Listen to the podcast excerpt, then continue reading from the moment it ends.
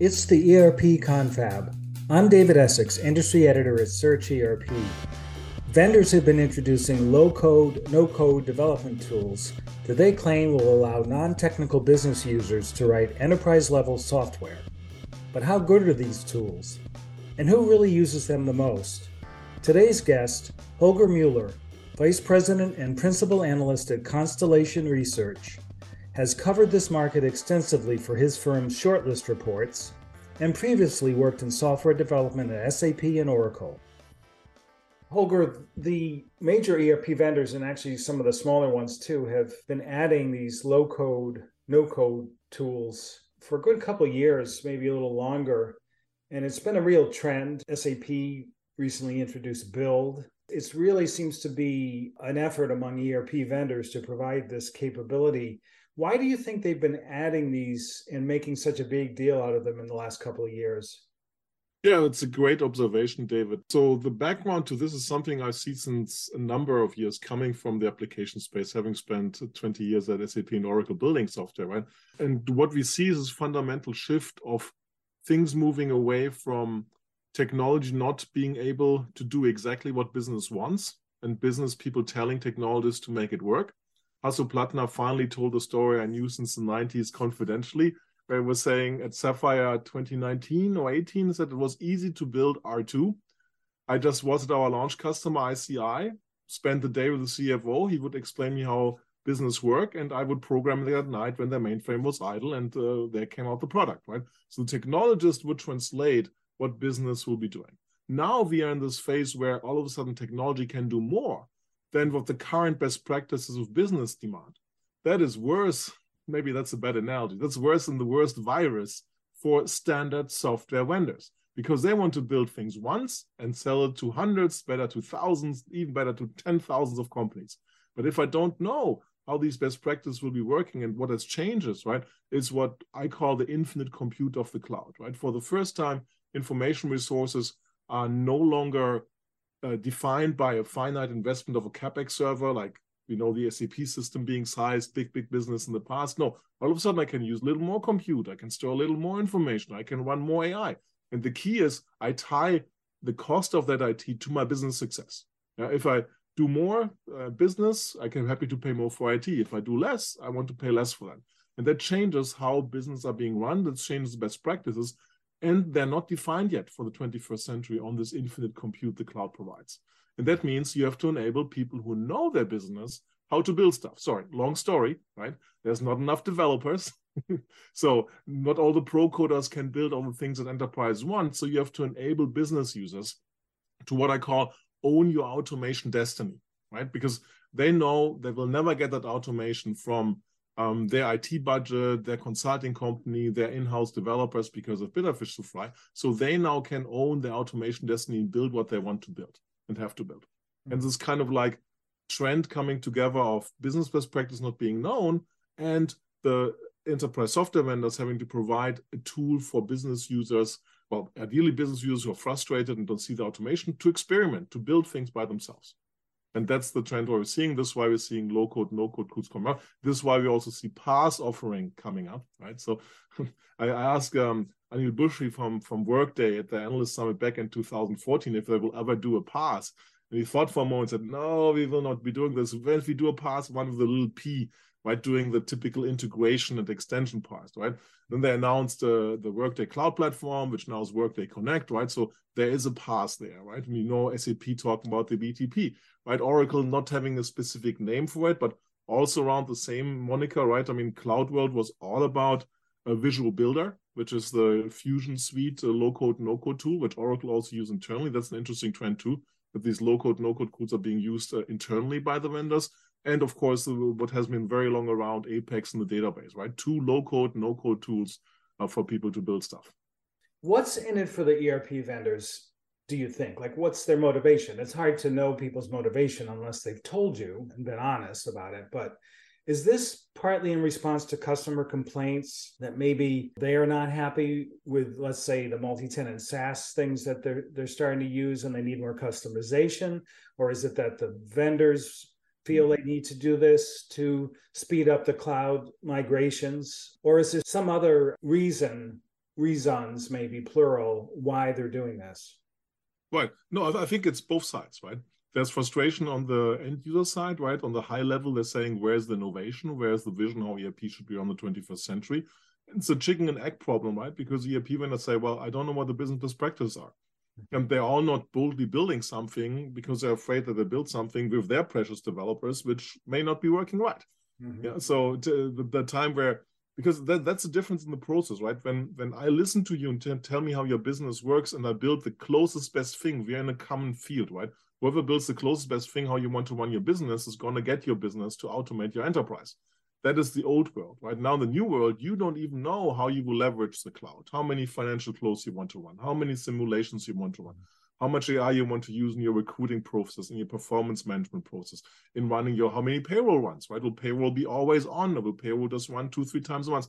All these are uncertain things on the higher level, which give it a hard time to the eap vendor. So I always joked in the past, right, that the PaaS for the EAP vendor is like what is the comfort blanket of Linus at the Peanuts, right? Who the little boy who always walks around with comfort blanket for whatever anxiety mm-hmm. reasons, right? The, the reason for the ERP vendors, enterprise software vendors, not just ERP, right? Same thing for Salesforce and so on, is if it doesn't fully fit, here's your way to extend to to to make it work, right? Or to even build something yourself. And that's the big difference that we see that these these tools which have always been there for integration, right? Nothing runs by itself. You always had the integration options. You always had some kind of customization extension option. And now these tools are getting beefed up and becoming build options, right? And this the three basic use cases are called enterprise application platforms, which allow the integration, the extension, and the building of standalone applications. And that's the big innovation happening the last four or five years. How is this going to change the in- nature of the interaction between the professional developer, presumably within a company, a customer, and yeah, that's a great the business question. side? Yeah, like uh, you know, because it, it's you mentioned earlier at the beginning, you talked about how things used to be developed and how maybe a one day meeting about your business, and you know there were problems with that too. So, how do you think it's maybe is changing the nature of that relationship, and maybe what what more needs to be done so that it works well? Right. Uh, a great question, and that was one of the mistakes when the first no-code, low-code environments came up. Right, they were ridiculed by the full-code, pro-code developers then there was angst around being replaced. What could happen when the business users coming? Then there was the backslash on the user side, right? Because all of a sudden, business users realized, oh, this is why the developers, the consultants, the things went over budget. They were not happy with me because I didn't really think this through, right? So they're internalizing the how do I really want to run the business? And this is the the sad truth of uh, no code, low code, right? A lot of that happens in the free time, additional time, because no business user you typically gets in this job description, oh, and you're going to build this little extension to the order entry, to the campaign management, to the hiring process, and so on. No, there's people saying, that's it. Is there a tool for that? I hear from someone there's a tool for it. Someone's been using, oh, my vendor is providing me low code, no code. I have enough of this. I'm going to work in my free time, extra time, or get my rest of my business done. So it's a very interesting lesson learned also for the business users. But uh, the fear initially, which was there from the full coders, oh, we're going to be replaced, or, or of IT, we're going to have lots of people building software which doesn't scale, that there will be something which will not perform correctly. That all has pretty much been put to bed. Many pro coders are using low code now because it's just faster, right? Because at the end of the day, no matter if you're a full code developer or no code developer, business user, it's all about getting the software done. It's all about developer velocity, right? And uh, at the end of the day, everybody wants to go home instead of spending time or, on their computers to other stuff, right? So if something gets me fun faster, has taken the fear of the pro code developer from the no code environments away. mm-hmm. So uh, that, know, that is an old conversation that the pro coders are fearing the no code rise. Hmm. Yeah. Interesting. I'm wondering if there are within the business user community some users that would use low code. And maybe these are the people that are out there already often like in the fp&a side the you know financial analytics who can do who are comfortable doing excel macros which is a type of programming using a tool that's yeah, yeah. more friendly looking right. yeah. Is that who it is? If anyone's well, going to do it on the business side um, well, we, we've seen the low code, no code kind of like in the Excel automation, right? Or in the Word automation, right? Which has the Microsoft Visual Basic was a big thing, right? Visual Basic was an empowering of businesses. So you've seen these things before. They came from the um, productivity solution side and they came from the yeah low end entry to coding with Visual Basic side, right? Now they're coming as bona fide frameworks of the enterprise software vendors, right? Which is it's a huge part, right? Look look at the Salesforce numbers, right? I mean, Salesforce does more business on platform with development tools mm. than in the automation areas, right? They kind of tried to hide it when that fourth bar got too big. They they separate between Slack and other stuff, right?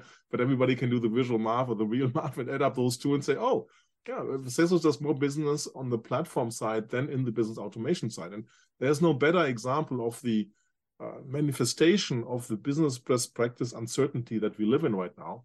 That the vendors all are retrenching, saying, look, we have to look at the tools. And to a certain point, it's a fair answer because the tools have to change as they're moving to the cloud, right? And the cloud enables more things and to build better code, right? If you look at the full code part where there's an AI assistant writing the code, looking at the code, and so on, right? The cloud enables again through the infinite compute, cheap compute, new coding best practices, which will also come to the aid of the business user who wants to own their automation destiny.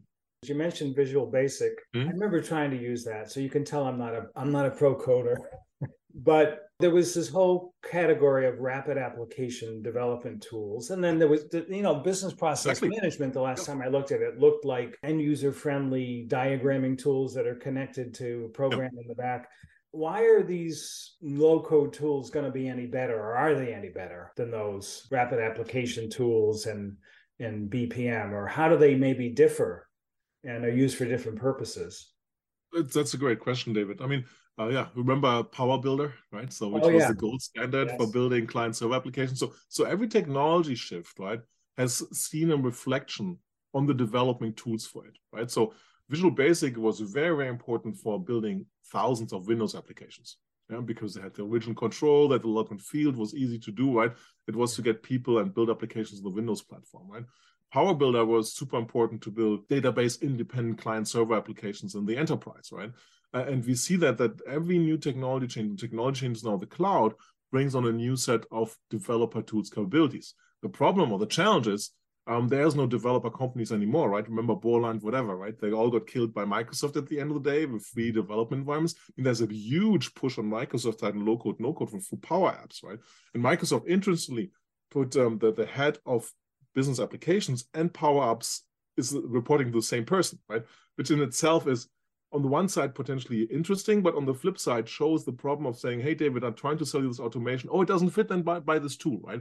But these two things, right, don't really necessarily work together. If it's offered as part of the offering, you're still going to buy my applications, and we have a tool if you want to extend something. It's a different conversation. So I'm not sure if Microsoft has figured that out, but huge push across all the IT parts because they're all um, Microsoft customers of using Power Apps from that perspective, right? So every new platform requires new business, uh, new development tools. That's what we know from the past.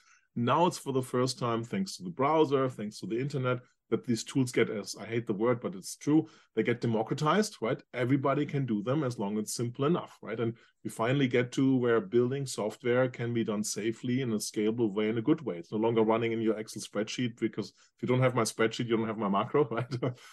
you have to import the macro, right? This was like Stone Age ways, whereas now people with low code, no code skills can build enterprise scale applications. You know, so, so it's a very powerful and it's very important because at the end of the day, the backdrop before, right? I talk about business best practice and uncertainty. The, the backdrop before is all companies become software companies and mm-hmm. we don't have enough developers, right? The number of developers is constantly somewhere between 30 and 40 million, which is a huge number, but it's not enough for the automation and the experimentation we need on business best practices for the 21st century to sort that out. And the big question for me is like, will there be the defined best practices? This is how you business in the cloud era in five, ten years when the university does. And like basically, I'm saying we remember this, right? We're waiting for the Professor Hammer of client server to come out for the cloud era, right? So theoretically, as everything goes in circles, right? Science research should pick up and say this is how you should run business.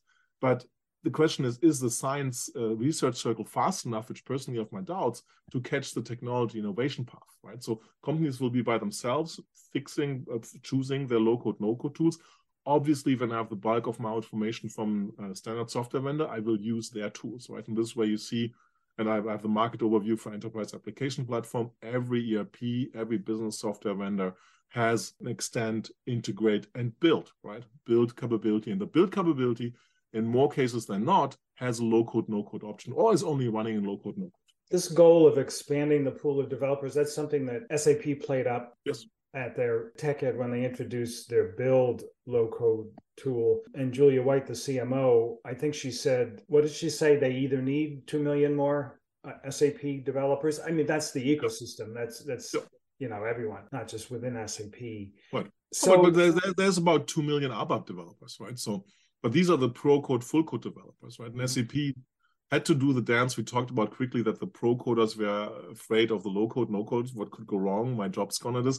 I think they did a pretty good job at balancing those fears and talking about them both. I would have loved for them to lead on the ABAP side because that's a typical audience uh, at this at uh, Tech Ed, right? Who's there? So so don't hit them on the head and then tell, oh, don't worry, it's not going to be so bad. No, talk about the evolution of ABAP, talk about the challenge and that, and ideally you manage to combine the two. I mean, you see this really well at Oracle um, because Oracle, the Visual Builder tool, is the one that Oracle's application development is building with. And this is basically the knighthood for any uh, enterprise software vendor's development tool. If you say, look, the same thing we're building this is what you can use.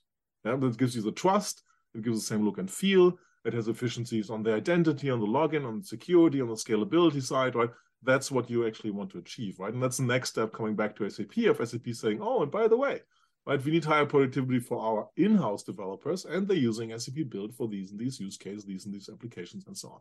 Do you think that the story, maybe I misunderstood what you just said about Oracle. Do you think that they had the potential conflicts figured out better and that the, the fact that the tool is the same tool that they use internally, did they have their strategy figured out better than SAP or are they roughly comparable? You only look Oracle as application vendor, it's very compatible, right? Only that uh, Oracle is two, three years ahead right? Because they have applications built on Visual Builder in application development, right? Complete licensable modules. SAP is not there yet. But then if you take Oracle as a total, right? I mean, Oracle supports the largest uh, developer community out there, right? With 12, 13 million developers, which is Java, right? So Oracle knows this dichotomy between full code, low code business, and so on better than probably anybody because they have the largest pro code developer community and the second or largest uh, application developer side on that side. So they decided to go down two separate tools, which I think is valid because you don't want to touch the Java franchise of low code, no code. The interesting thing is behind many of these low code, no code tools runs all the information, all the innovation which came with the original Sun Java uh, virtual machine to create this portability and scalability of, of the code, right? There, mm-hmm. pretty much all of them are Java bytecode compatible, meaning they, they're leveraging standing on shoulders of giants um, the work that Sun has put in with Java originally. Yeah. If this category of software is really for traditional developers, professional mm-hmm. developers, how do you think increased use of low code tools will change the nature of enterprise software development and how developers do their jobs. So, first, maybe on the nature of that, right? Maybe we're moving into a non-monolithical world which personally I hope, right? So this this one size fits all of the traditional ERP system, right? And if it doesn't fit, you have to configure it. And while you configure it, it gets more complex, right? Enterprise operate on different business model best practices, right? If you think like like a company like GE or or like a Siemens who have like consumer business and sell uh, nuclear power plants, right? I cannot do this with the same order entry system, right? My go to market will be fundamentally different. That we come to a world where there's more componentized different things. And then, like we said before, software is what runs these companies. Software is a competitive asset to run a competitive strategy. So my same thing was you have to hire developers again to build things, right? If they will building them with the pro code tools of the past, or if they will leverage really well working low code, no code tools, that remains to be seen. But uh, we might be going into no longer the standard software world approach, but saying like I'm using some standard components, but then I'm building my differentiation where it matters to me as an enterprise with these tools.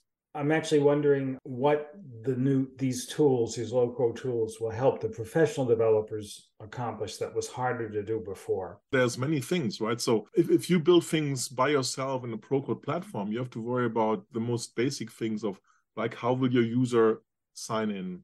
How will the user get access to things how you do security how do you bring in your extra schema in combination with the standard software how will that be all the trivial thing be backed up right brought back transported somewhere right? you have to worry about all these things all these things are answered when you do this in the tool of the ERP vendor, of the enterprise software vendor, right? Because it's the standard parts of it.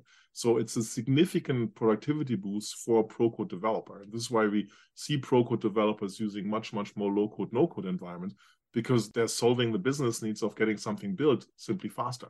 Right? It's all about developer velocity, right? Everybody wants to be home for dinner or have time for dinner instead of building some code with some tools which are hard to use. And this is a fundamental shift also in the developer and the pro-code developer community we're putting more and more application platform specific badges, certifications up there. Right? It's no longer like I'm a full code Java developer, JavaScript developer, a Python developer, and so on. Right? It, it matters more and more which business applications can you deliver a result quickly. Mm-hmm. Whereas the purest pro code developers, the numbers are slowly going down you wrote or co-wrote a sh- shortlist reports, which is something Constellation yep. Research, your employer, does a lot of, and these are on low code, no code tools. Mm-hmm. Um, one report was about tools specifically for SAP systems. The right. other was about low code tools and platforms. I, I think they're not tied to any one vendor ecosystem. How right. mature in general are these tools? Oh, people are building stuff with them every day and running stuff every day, right? And very, very interesting stuff every day, right? I mean, yeah, so we do the shortlist quickly. We try to help companies practice what I do the research enterprise acceleration, right? Select your enterprise software first, faster don't do a long list, mid list, uh, but look at these ones where we know these are good vendors. This is why we publish a shortlist twice a year.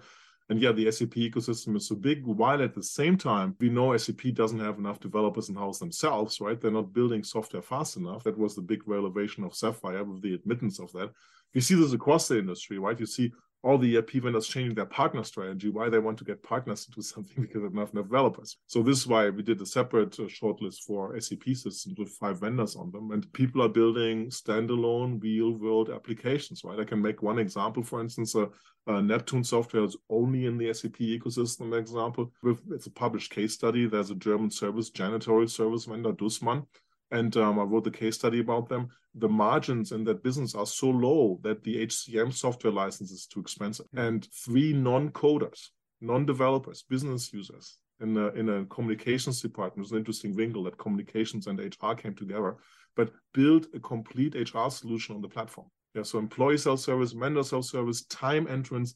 Now they move payroll to it which is unbelievable, right? So it's it's also if I would be like in Walldorf and Redwood Shores, some alarm bells should be going on. If like three business users can build an HCM solution good enough for a janitorial services company, uh-huh. yes, it might not have all the bells and whistles and so on, but the UI is attractive. It runs on the smartphones of the people. You can imagine if you can't buy the license of an HCM system for these users, right? Because not, not money being made, uh, you you can't provide them a system. So it's bring your own device so that shows the evolution of, of low code, no code really well. And obviously, people clocking in, getting paid shows this is a critical application, right? It's a domain where normally you would never say, hey, no, I'm not going to go into time attendance, shift planning, and attendance and these things, right? It's so, like bringing back the days of um, homegrown systems, internally developed, maybe, maybe not fully, but. Yes, yeah. no, no, it has to, right? So, so, so if you take the macro level perspective, I always say the cloud era is like the mainframe era. So I'm, I'm, I'm, we're both too young to live at the beginning of the mainframe era. So um, 30 years ago, old IT guys were telling me, do you know when you negotiate hard with IBM, what you would get? You not get a discount on the hardware. You get developer years for free, right? Because the hardware, the platform was there. the, IBM knew you have to build the software.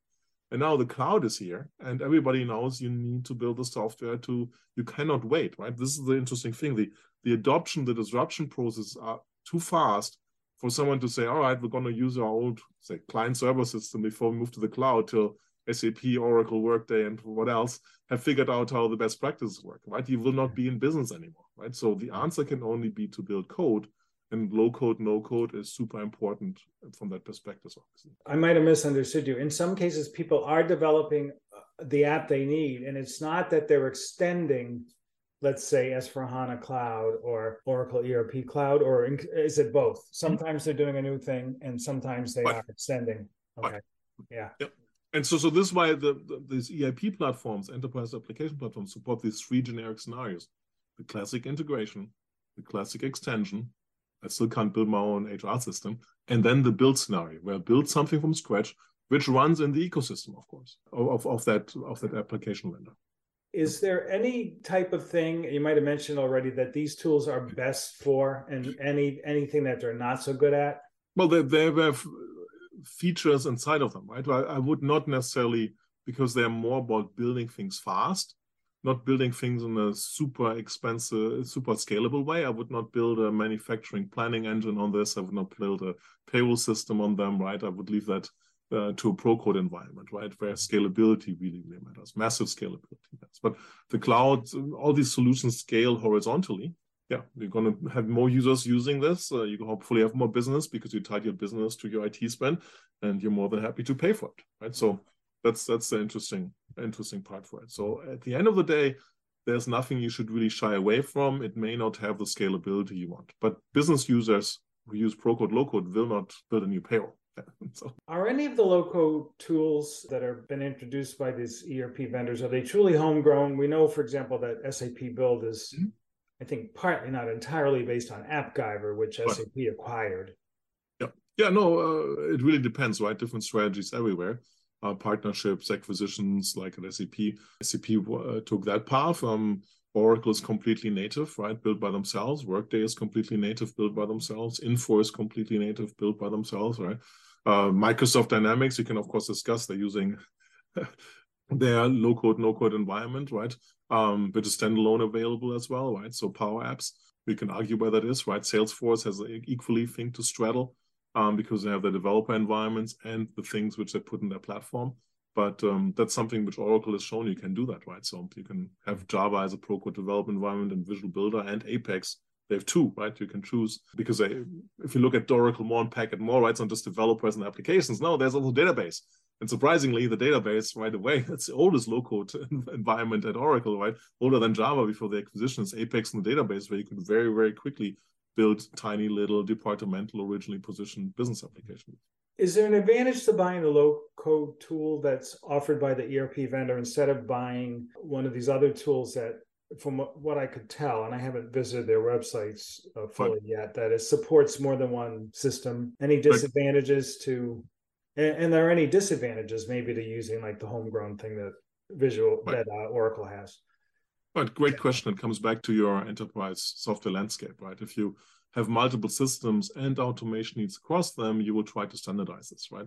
It's very similar things. We see this playing through on the integration side, right? You use integration tools of your systems or vendors, or do you have a standalone third-party integration tool like Informatica, MuleSoft, and so on, right? So the same thing is here only that we see the democratization of these tools, you don't even know which low code, no code tools somebody might be running on department level, right?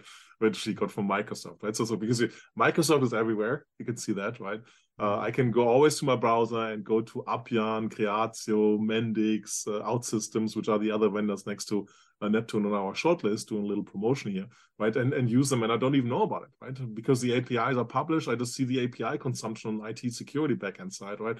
And see stuff going through ports. But as long as it's uh, the secured way, which I opened up as IT, I can't say anything about that. So it really comes back to: Do you want to have code assets for your not your enterprise developers, but for your end user developers to be reused across multiple platforms. And that can be quite a stretch, right? We're not that mature in that space yet. But if you look to, to some of the more established vendors like an Appian, Appian will provide you a front end to go into different ERP backends, right? On the low code, no code side. Yeah. So hmm. it, it, it, the answer is easy. It's two words. It, depends. David. if, if if these things get popular, where could this go? Like, what could be if, if they take off and reach their potential, and people do use more them them more and more? What is the potential? Like, what could this do for, let's say, the the usefulness of enterprise apps, or just you know, digital transformation, yeah. that kind of thing? It's massive, right? Because we always talk since uh, standard software is there we talk about the long tail which the vendor, which consulting budgets, IT teams will never get to, right? Now these users who are affected, right? Because if you add up the use case on long tail, you end up with every business user having two or three scenarios where the long tail is not being automated well, right? So we, for the source time, see the empowerment and, and, and enablement of long tail automation. Yeah, what could possibly go wrong? what could possibly happen? It will have much, much more software enablement. And the newer generations are more ready to risk things, the millennials to do things and unhappy if something is there and you give them an outlet to build something. So you will see much, much more low code, no code applications in this space than you probably ever dreamed before, right? In the longer run, the low code, no code applications, all application development follows this old paradigm, which I can see being replaced already, which is the user has to show up to something. Hmm. Right. So, so the new thing will be is autonomous software, self-driving software. Hey, David Holger, you click these things three, four times. I automated this for you. Is that okay? Oh, by hmm. the way, I know what you're going to do. Let me run this for you, right? So, so it's it's the software looking what people are doing and automating things where you see we spend manual time on a repetitive base, right? That's low hanging fruit, right? Again, what could go wrong? Big Big Brother, whatever, lots of things, but it has to be that point because at least on the planet, right, we're running out of hands, right? The automation percentage, the hand to machine automation has to change, right? In the OPEC first uh, world countries, we're moving from six people working supporting one retired person to two people working supporting one retired person. We can only get there through massive, massive automation. And the traditional thinking is, oh, we do this through software, great, which still has to be built in the artisan craftsmanship way of somebody showing up, understanding the tool, going through the blood, sweat, and tears to get it, getting it live, getting approved to IP, and then it's great, right? And then it breaks three weeks later, whatever, right? No, it should be like seeing what is happening in the enterprise, what are people doing, where they're spending their time on, what are the repetitive parts, where the strategic process next fast are the repetitive ones, and how can they be automated. That's a that's a pretty hopeful view of, and I'm impressed by it. By the way, of of automation or the potential of this thing to figure out what you're doing, and you know, tying it to the people paying into the retirement system. Because I often take the darker view, which is you know it's mm. going to eliminate jobs and all that. But I, if I understood you correctly, you're saying that keeping the business value going and and just sort of the engine of the economy going, and then supporting this larger group of people like me and you, I guess, that are going to retire eventually. Retire. Yeah, is that was that was, was that what you're saying that, that that that that's how this automation, rather than hurting people and creating poverty, could? I err on the positive side. I'm an optimist from that perspective, right? And uh, there's so many scenarios in the past. Remember all these unemployed truck drivers mm-hmm. which were supposed to be there from the self-driving truck and uh, where are we yeah. with the self-driving truck and and uh, look, Walmart's paying uh, truck drivers hundred thousand bucks to drive trucks around, right? Because there's such a shortage. On the one side, I mean, Bill Gates has this great quote, right? We overestimate what's going to happen in one year, we underestimate what's going to happen in ten years. Yeah, mm-hmm. so which is I think very valid from that perspective. But and then you look at places where you see unfavorable out uh, generational automation in Japan, right, which is a an overly old society where already since 10 years seniors prefer a robot to service them than a human because the robot is always available right? Is under my control. I can do the plug. They're not going to steal something from me right i was just I thinking of that. Yeah. The technology right? So yeah so so so we need uh, the automation the artificial intelligence the self-driving the autonomous capabilities um, to to maintain and keep doing what we're doing to get the productivity levels. I mean, think about right, one person living in retirement and two people having to pay for it and living by themselves too, right? Completely different yeah. ways how to get taxation benefits and so on, which is all the writing on the wall, which is coming towards us. So I, I am more than happy to get any automation that we can get. And you're right, right? People have to uh, augment their skills, right? Upskilling and, and staying up to speed with your skills, uh, lifelong learning. Uh, you better endorse that, right? If, if you have a job today which can be taken away by cheap, easy automation, you better start looking for a better another job. Then, of course, the flip side is that the hope is that the automation gains allow things like a basic income that people who don't have the skills or all people we we don't have to work, right? Wouldn't be great. We would do podcasts all day, David. I, I, must I must admit the Chat GPT uh, yeah. technology has been getting a lot of discussion among my journalism friends and coworkers. I, I'm very very sure. Yeah, and all the generative AI is very very interesting, right? If you look what started with DALL-E and now forgot the name of the other one, right? Where you just type a sentence and it creates a unique picture for you, right? So, yeah. so we're seeing that uh, AI is doing sort of creative things, right? But uh, at, at the end of the day, right? Isn't it more fun to do a podcast and write a piece about this with your hands without dictating it, right? With technology, if ChatGPT can listen to this and writes your post, I mean, hey, maybe you don't tell whoever your boss is that it was written by AI, but uh, why right. not go out and enjoy the nice weather, right? Or maybe it'll be an assistant and then you do a little cleanup and that'll yeah. still count as a as a reason to keep paying me and my exactly. Yeah, yeah. well it will be a long time till we'll be perfect. It will be a long time. Yeah. Well it's good to end on a positive note uh, holger. I appreciate your time and always great to chat with you. My pleasure. Thanks for having me david